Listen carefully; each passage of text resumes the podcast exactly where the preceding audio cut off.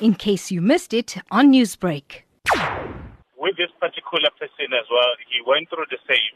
And after having served the minimum required time, which is half of the sentence, then uh, his profile went before the parole board for parole consideration. He was then considered to be fit to be placed on uh, on parole.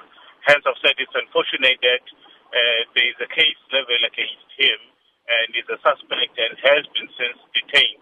But as a department, what is even more worrying is that this person absconded from our community corrections system because our officials went looking for him and they could not locate him.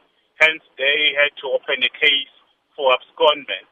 And uh, it is something which is really disturbing, but he is now in police custody and the law will have to take course. So you mentioned that this parolee actually absconded, and parolees are expected to reintegrate themselves into the community with parole officers on board. How are parolees then monitored?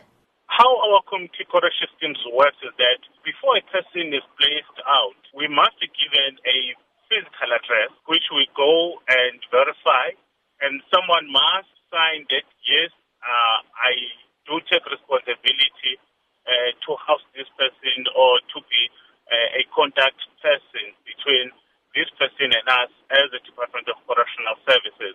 Then our parole officials uh, will agree on, on a schedule and they'll also do surprise visits to check on this person.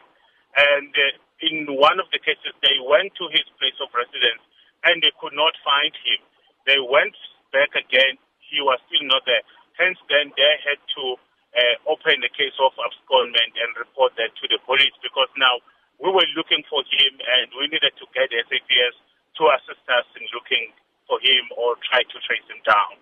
The aim of placing an offender on parole is to acknowledge the offender's compliance with the sentence plan in order to promote the rehabilitation of offenders and minimize the offender's risk of reoffending, and that's according to the department. Now, what rehabilitation programs are in place for offenders? All empirically tested to ensure that they do make a difference or they assist an inmate, uh, one, from, you know, correcting that offending behavior, two, to arm that particular person now with a skill that this person can use once he's out there now trying to live a normal life and being a positive citizen.